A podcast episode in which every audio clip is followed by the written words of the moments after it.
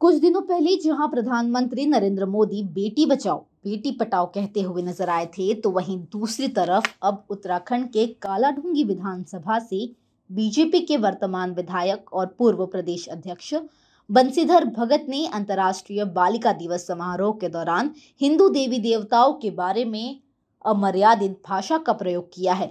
उन्होंने कहा कि बालकों को भी सम्मान मिलना चाहिए। विद्या के लिए सरस्वती को पटाओ।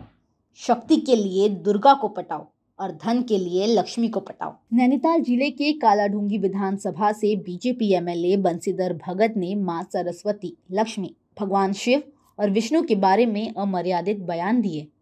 बीजेपी विधायक ने बोला कि बालिकाओं को हमेशा से सम्मान मिलता आया है, लेकिन बालकों को भी सम्मान मिलना चाहिए। जब विद्या मांगने की बारी आती है तो सरस्वती को पटाओ।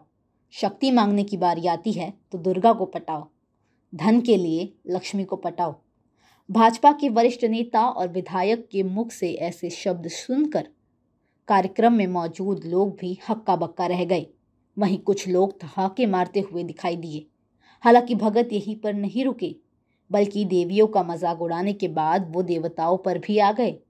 भगवान विष्णु और शिव को लेकर विवादित टिप्पणी की। उन्होंने कहा कि एक पुरुष भगवान शिव हैं, जो हिमालय पर जाकर ठंड में पड़े हुए हैं। उनके सिर पर सांप बैठा हुआ है और ऊपर से पानी बह रहा है। वहीं भगवान विष्णु समुद्र की गहराई में छुपे हुए हैं। आपस में बेचारों की बात भी नहीं होती है। बंसीधर भगत की बातें सुनकर लोग असहज हो गए और हैरानी जताई।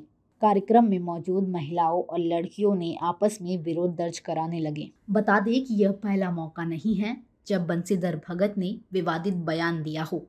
वह हमेशा से ही अपने विवादित बयानों के लिए जाने जाते हैं। पहले भी वह कई ऐसे विवादित बयान दे चुके हैं, जिससे उनकी और पार्टी की किरकिरी हुई है। ऐसे में बंसीधर भगत का विवादित बयान फिर से एक बार सोशल मीडिया पर सुर्खियाँ बटोर रहा है।